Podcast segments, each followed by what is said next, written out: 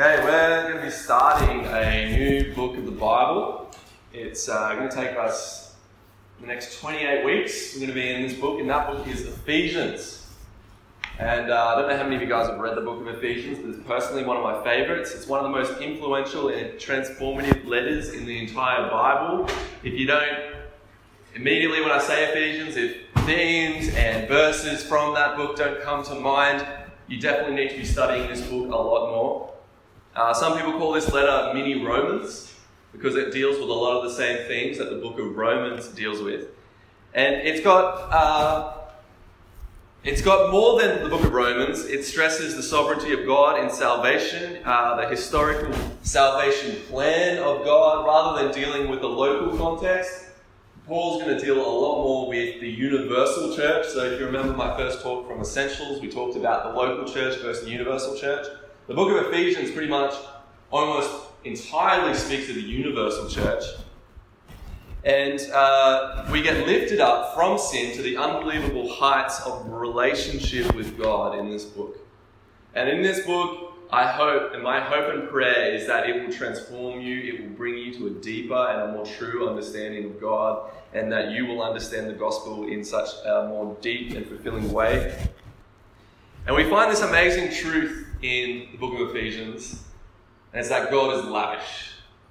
He loves to be generous with his resources. He loves to give. So great is his mercy that if you don't feel sort of scandalized by how giving God is and how much we don't deserve it, then you've got to look at it more. Or you've got to deal with your own sin more if you feel like you deserve the kind of things that we're going to be reading about in Ephesians. And this isn't true of humans. We're not generous like God. We're pretty stingy, actually, most of the time. Most humans are rather stingy. We are not generous. There was a, this guy, his name was Morgan Jones, and he was, a, he was a Christian. He was actually a vicar in Blewbury, England. And he was renowned as one of the most stingy men in all of England, even though he worked in ministry. And he was so stingy that he didn't want to buy his own clothes, so he would roam the countryside looking for scarecrows so he can go and nick the clothes off the scarecrows. Uh, he would time all of his pastoral visits at lunchtime and dinner, hoping that they would invite him in for a meal. Which, you know, partly I'm, uh, I line up a little bit with that as well. and uh, he was uh, so fastidious and shrewd with his money uh, that he saved about £18,000 in the 1700s, which is equivalent to well over a million dollars now. And all that money he saved, couldn't take it with him when he died. Uh, there was another fascinating story. This lady, Hetty Green, she's known as the Witch of Wall Street. Uh, she lived in New York, and she inherited uh, $7.5 million in 1864, which is a crazy amount of money for that time. And it was because she was part of a whaling family. A whole bunch of them died. She got a whole bunch of the money. But she was really stingy. She wore the same black dress every single day. Um, which is where she got the nickname, the Witch of Wall Street. Uh, she would only eat cold porridge because she, it would cost too much money to heat the porridge up.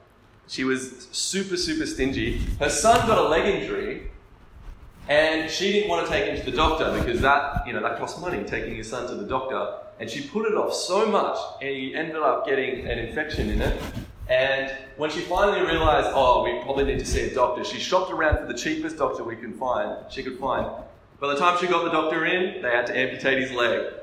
And when she died, she was worth around $200 million in 1916, which, oh, I don't know what that would be now, but that, that was intense. And she went down as the wealthiest woman in the world, and no one knew it until they counted up everything she had when she died. And to the, le- the letter of uh, Ephesians, in a way, it's kind of written to Christians that are like that. How can that be the case? Like, what kind of Christian is like this? What kind of Christian is stingy like those guys? Well, it's not that the Ephesians were stingy, it's that they had no idea how rich they were in Christ. They had no idea how to use their resources that they had in Christ. And so were wealthy beyond belief, but had no idea they had that money. They didn't know that they, you know, like Hetty Green, she had so much money, she didn't know how to use her resources, and her son lost his leg. But the Christian who doesn't realize how to wisely use their resources and to be generous with what God gives them, spiritually, I'm speaking, not not materially. Um, that's the kind of Christians that Paul is writing to. And so the letter of Ephesians touches on these things. We're basically going to be dealing with the first couple of verses, but I'm going to do an overview of the entire book. So as we delve in, we've got a lot of the context in mind, we know what's going on. Uh, but for example, in uh, chapter 1, verse 7, it speaks of the riches of God's grace. If you want to skip to 3, chapter 3, 8, talks about the unsearchable riches of Christ. 3:16 it speaks about the riches of his glory. Because in Christ the riches are unsearchable. The wealth you can find in Jesus is never ending. And God, in this letter, as we're going through it over the next 28 weeks, is going to be unleashing all the riches you have on Christ on you. This entire series. So come hungry, come expecting, come with empty wallets, ready for Christ to give you some money spiritually, I'm speaking. Um, and the main thing that we get is the riches of grace. Now, you might not feel rich with grace. In fact, some of you guys may struggle with all sorts of sins. And because you struggle with sins, man, it's really hard to get your head around grace because you feel so unworthy. You feel so unloved because you feel like, man, I'm really not doing well. And yet, the grace that's on offer in Ephesians is lavish beyond your wildest imaginations. It covers over all sorts of sins. And just for the sake of it, grace, I don't want to assume that we all know what grace means, but grace is God's unmerited, undeserved kindness and favor. The key thing is you don't deserve grace. Grace is given to you anyway. And all these riches poured out on us so lavishly is simply by this grace, so undeserved, so unmerited. You did nothing, not even a single thing, not even an ounce to earn this. You couldn't earn it. And so everything in this letter we don't deserve, that we're going to read. It's good to keep that in mind. In fact, the Apostle Paul will use the word grace 12 times in such a short letter, glory 8 times, inheritance 4 times, He'll talk about riches five times, fullness and filled will show up seven times. And the key to everything is that because we are in Christ, that key term in Christ, that all the fullness of the riches of the inheritance of His glory and His grace is ours. But you've got to be in Christ. And that word in Christ, we're going to read almost every week because that term shows up just like throughout every every verse. So let's start verse uh, one to two. You're going to see the first in Christ showing up. Verse one. Paul, an apostle of Christ Jesus, by the will of God, to the saints who are in Ephesus and are faithful in Christ Jesus. Grace to you and peace from God our Father and the Lord Jesus Christ. So Ephesians uh, is likely a circular letter, although it's it's uh, given to the church in Ephesus. Its intent was to be spread out among the churches in the Roman province of Asia Minor. It's in modern day Turkey. We'll chuck a map up for you guys just so you know. So it's got a bunch of the old. Um, it's got a bunch of uh, ancient cities mixed in with the um, modern names. So Turkey wasn't around back then, but Ephesus was right there near Greece it was one of the wealthiest cities in the world. It was about the third or fourth, we're not sure, largest city in the ancient world. It had about a quarter of a million people living in it, which at that time was amazing. Uh, by ancient standards, it was a massive metropolitan city. There was a very large Jewish presence, about 25,000 Jews lived there, which is quite impressive. You've got to imagine that their synagogues in Ephesus full of these Jewish people. About 25,000. That's a big church. That's a, well, a synagogue at the time. That's a big gathering of believers. And Paul spent all his time in that synagogue sharing Jesus with those Jewish people. And so this wasn't a small operation. The church in Ephesus, well, that was a big city. That church was likely at its height one of the biggest churches in the ancient world. And this church was full of Gentiles and Jews. It's probably had one of the highest populations of Jewish Christians outside of Israel, mixed in with a whole bunch of pagan, Gentile, Greek speaking people. And in this letter, it describes the church, the riches, uh, I talked about riches, hope, mystery, the power of the gospel, A message of salvation by grace and not by works. And that's the key thing it's grace and not by the works of the law.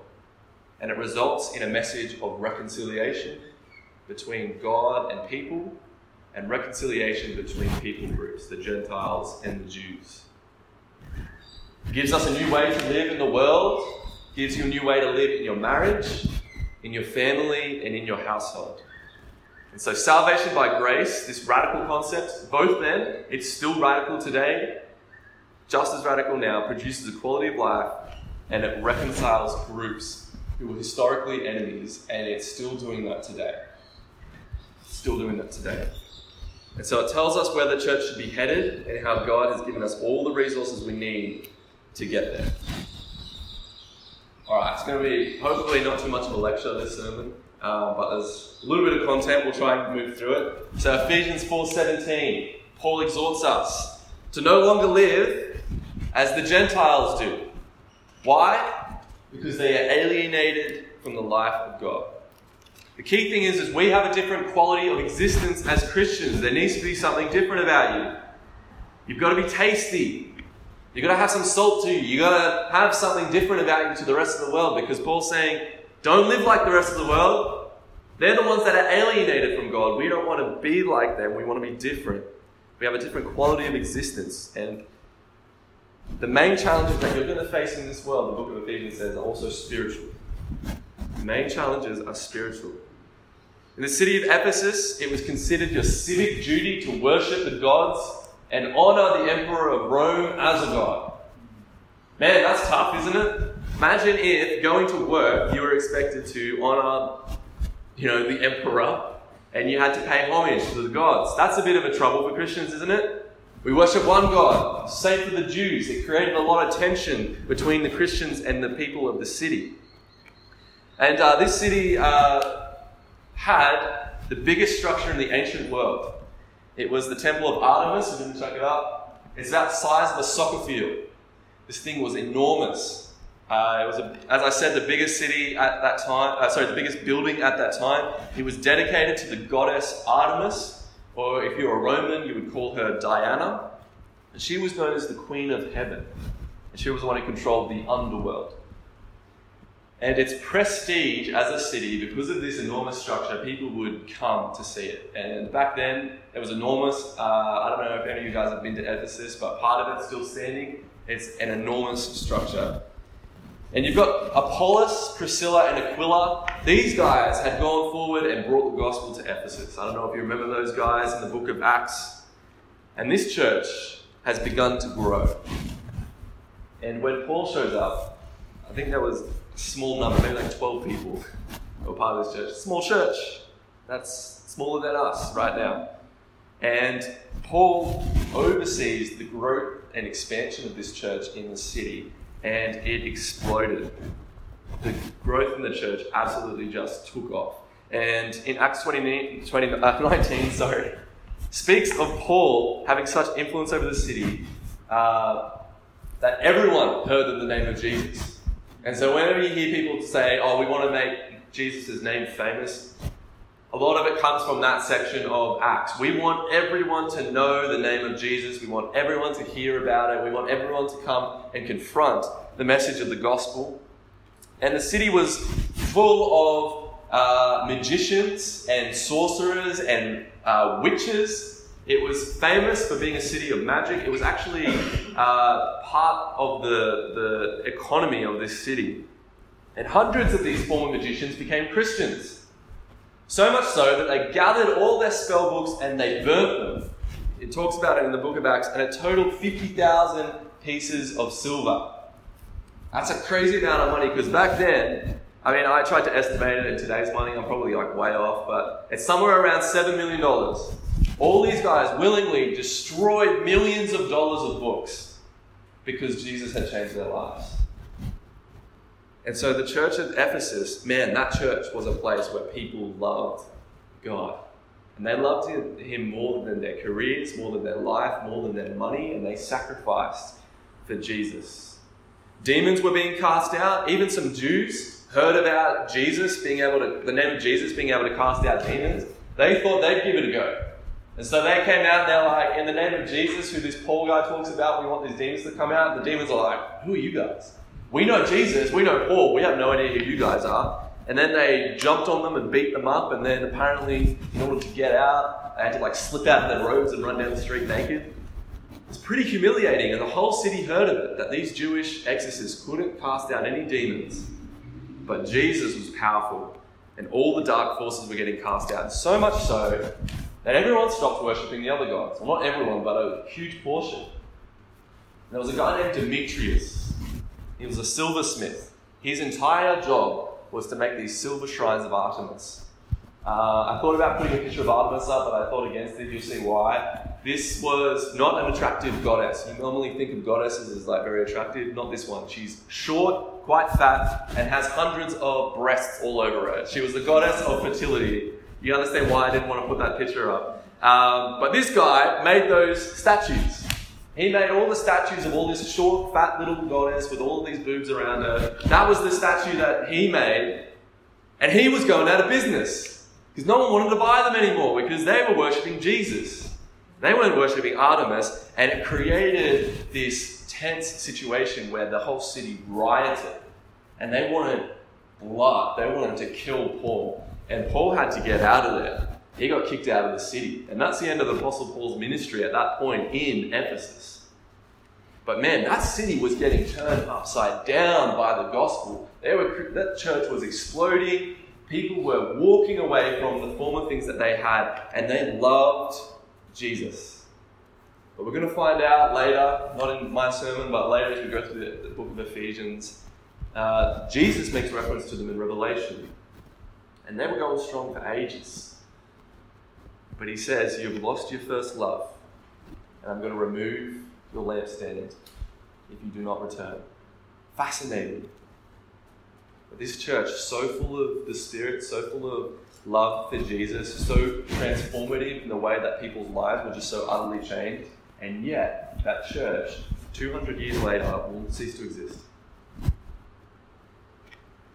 But we're not in the sad days of the church ceasing to exist. The book of Ephesians is written to a church that's alive with the Spirit. And so we're going to take as much as we can from the book of Ephesians, but we don't want Ephesians to be the end of our church. We're going to take the things they did, the good, but we're going to leave the bad behind.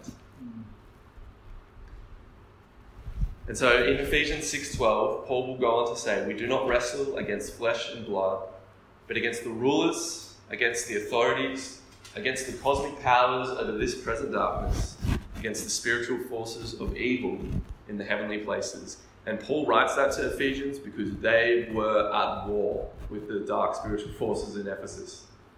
Because that church was full of dark magic, it was full of demons, it was full of pagan worship. And that's why Paul writes these things to them. But it's not to say that only those things were going on in uh, Ephesus, but in fact, this is a universal thing. And just as much as dark spiritual forces were active in the city of Ephesus, so are they here in Branxton. Their goals are different. They're not trying to get us to worship a little short, fat fertility goddess. But man, they're trying to get us to worship self. They're trying to get us to walk away from Jesus. They don't want anyone to hear about Jesus. And so remember that our church is not necessarily wrestling against the flesh and blood we see around us, the Branxtonites that we see, and the people that live in Huntlee, but against spiritual forces. And they would love to tear this church apart, trust me. That would, that would be like their best dream is having uh, our church fall apart in this area. So that's the background in this letter. So let's dive in. Uh, verse 1 Paul, an apostle of Christ Jesus by the will of God to the saints who are in Ephesus and are faithful in Christ Jesus. Well, Paul starts by mentioning that he is an apostle. His apostleship is front and center. And I just want to start by talking about what apostle means because not everyone knows what it means. We kind of, before I was a Christian and probably maybe a year into me being a Christian, I just thought it meant like super holy Christian guy. That's what I thought, but that's not what it actually means. It's not a term we use anymore, but in the Greek, it means a commissioned and authorized messenger. A commissioned and authorized messenger. That means that anyone who is an apostle in the Christian church is someone who was commissioned as a messenger and authorized by Jesus himself. Jesus himself sent them out. And that's why Paul says that he's an apostle by the will of God. He's not his own apostle. He doesn't decide that he's going to send this message around because it's his message. He knows that it's by the will of God. And this resurrected Jesus that came in turned this chief persecutor of the church completely around. This guy used to go around rounding up Christians and throwing them in jail where they would be killed. This guy was a murderer. And now, he's the premier theologian and church planter of the early church. What a change in this man. It's one of the most prolific and experienced messages. Had probably one of the most influential ministry of all the disciples and all the apostles. And Paul, more than any of them, was so aware that he had done nothing to deserve it. In fact, he had done everything he possibly could to deserve the opposite of it, didn't he? I think killing Christians is pretty high on God's not liking you list, right? If you want God to not be pleased with the things you're doing, go round up Christians and kill them. And yet God showed mercy to Paul, which early in the church, man, that was tough for the church to swallow. Imagine if he killed your brother or your sister or your mother or your father, and, and God had mercy on him and calls you as well to have mercy on him. Wow. Scandal of grace right there. Grace is scandalous. And we forget how scandalous it is. And so, Paul, his ministry, chalks it up all to the divine and sovereign will of God. He knows that salvation is not earned, but is received by faith as a gift. And his ministry was received by faith as a gift. Do you remember his conversion in Acts chapter 9? Sure, you guys know it rather well. Some of you guys might not, so I'm just going to talk about it again. Uh, before he was a Christian, Paul was called Saul. He had a different name. His name was Saul. And he was traveling to the city called Damascus because he heard that there were a bunch of Christians there. And he went there with the goal of rounding them up and basically putting them to death. And on the way, he's heading there a, boy, uh, a light blinds him, and a voice starts speaking to him and says, Saul, Saul, why are you persecuting me?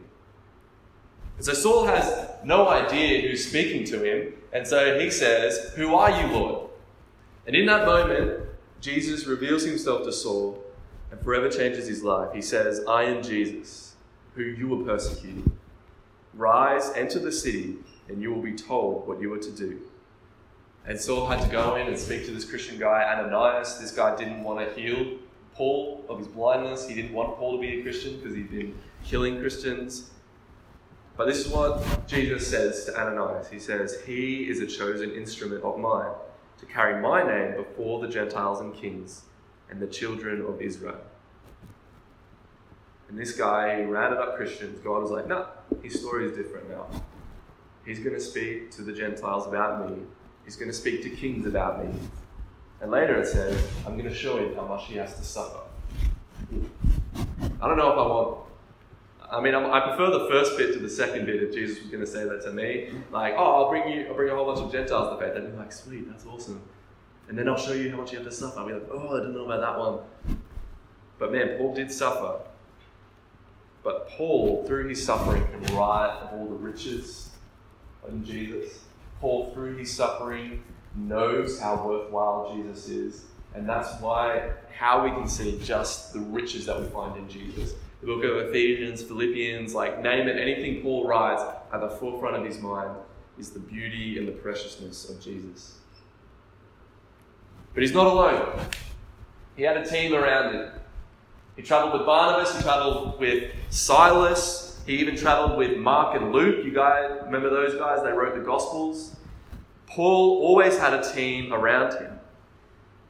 And that's despite the fact that he is an apostle. There is no such thing as a one man team in the kingdom of God. Even the apostles had people supporting them, encouraging them, ministering alongside them. So if you guys are in any ministry context, can I encourage you, don't do it alone. You don't have to do it alone.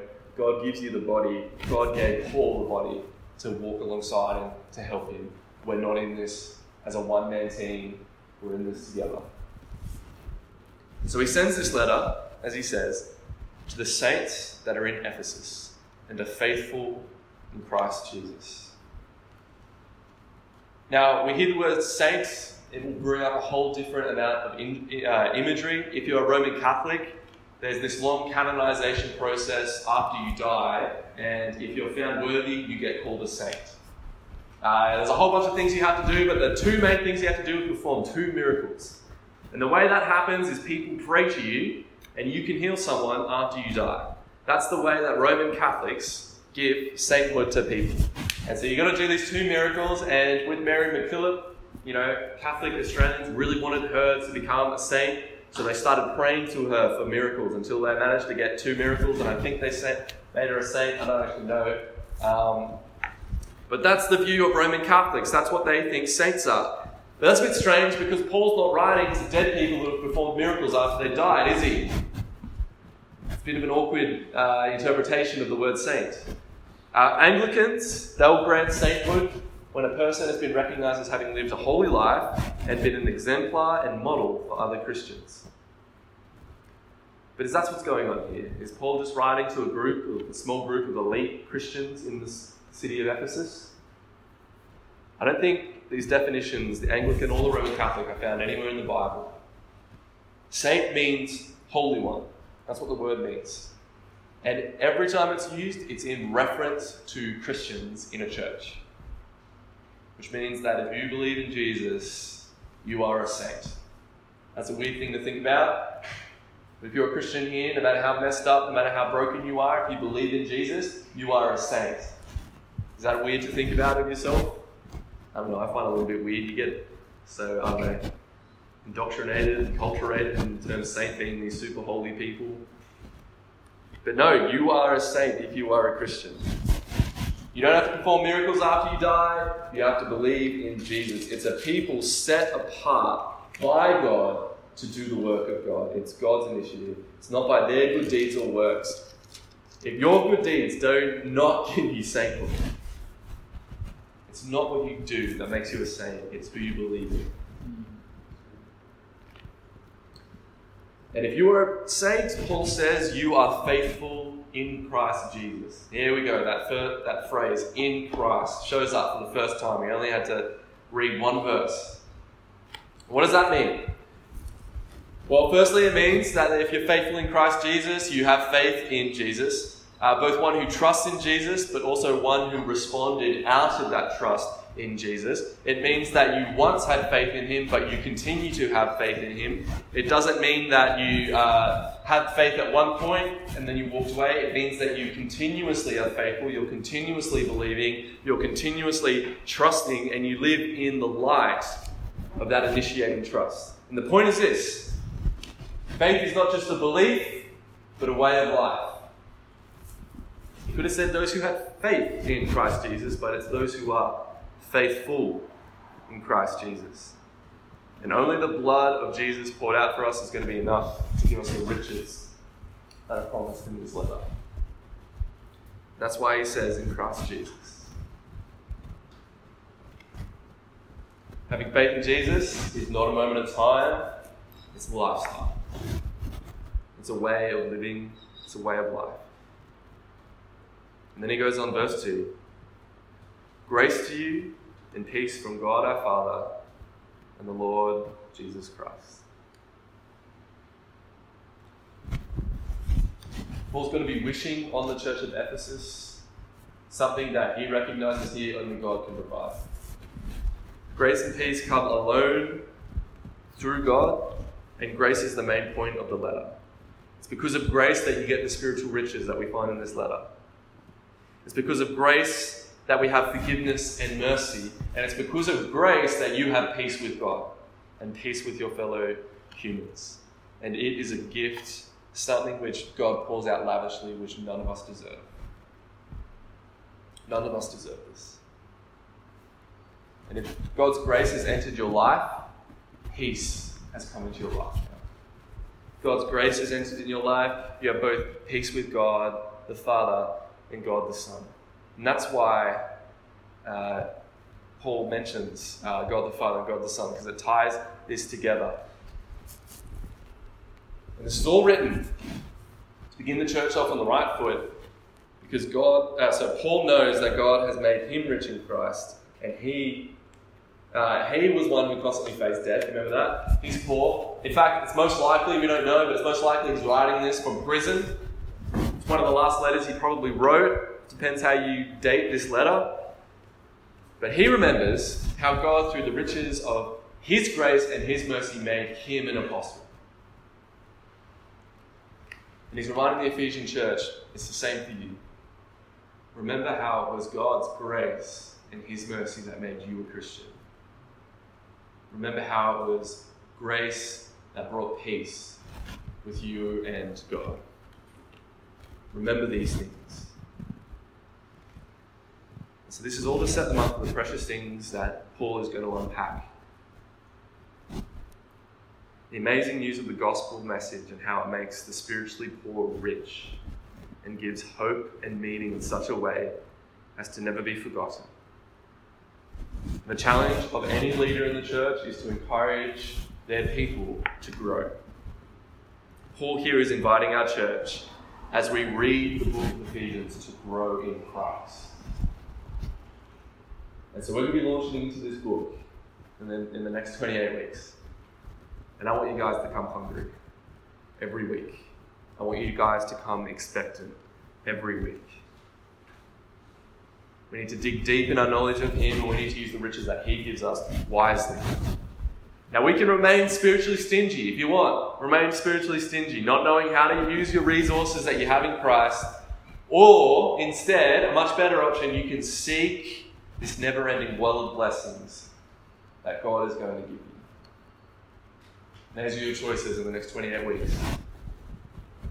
You can seek what God provides or you can remain spiritually stingy. And so I'm just going to encourage you as you read this letter, read ahead, uh, mark it in your diary, uh, your phone, like whatever you use to put it, take notes, ask questions, write those questions down, bring them to church with you about the text, speak to whoever is speaking up the front, because God has so much to give you over the next 20 weeks, 28 weeks. And my encouragement to you, as this brief overview, is let's go get it. Let's go get everything that God has for us. I want to pray. Father, we are excited to explore the letter of Ephesians. Lord, would you just encourage us to uh, dig deep? Lord, would we put energy in? Would we uh, actively be faithful in you? Would we not be stingy with the resources you give us, Lord, but be generous would we give of all the knowledge we have and would we give that to others? Would we be seeking to disciple? Would we be seeking all the riches of the scriptures, but in particular, the letter to Ephesians in the next 28 weeks? Would you reawaken deadness? Would you breathe life into people that have fallen into valleys and have been struggling in their faith? Would you reawaken dead people who do not believe in you, Lord? And would you bring people to this message, Lord, who desperately need it. Would you encourage us as we wage war against the devil? And would you help us to wear all the armour of God and wield everything that you give us? I pray these things in Jesus' name.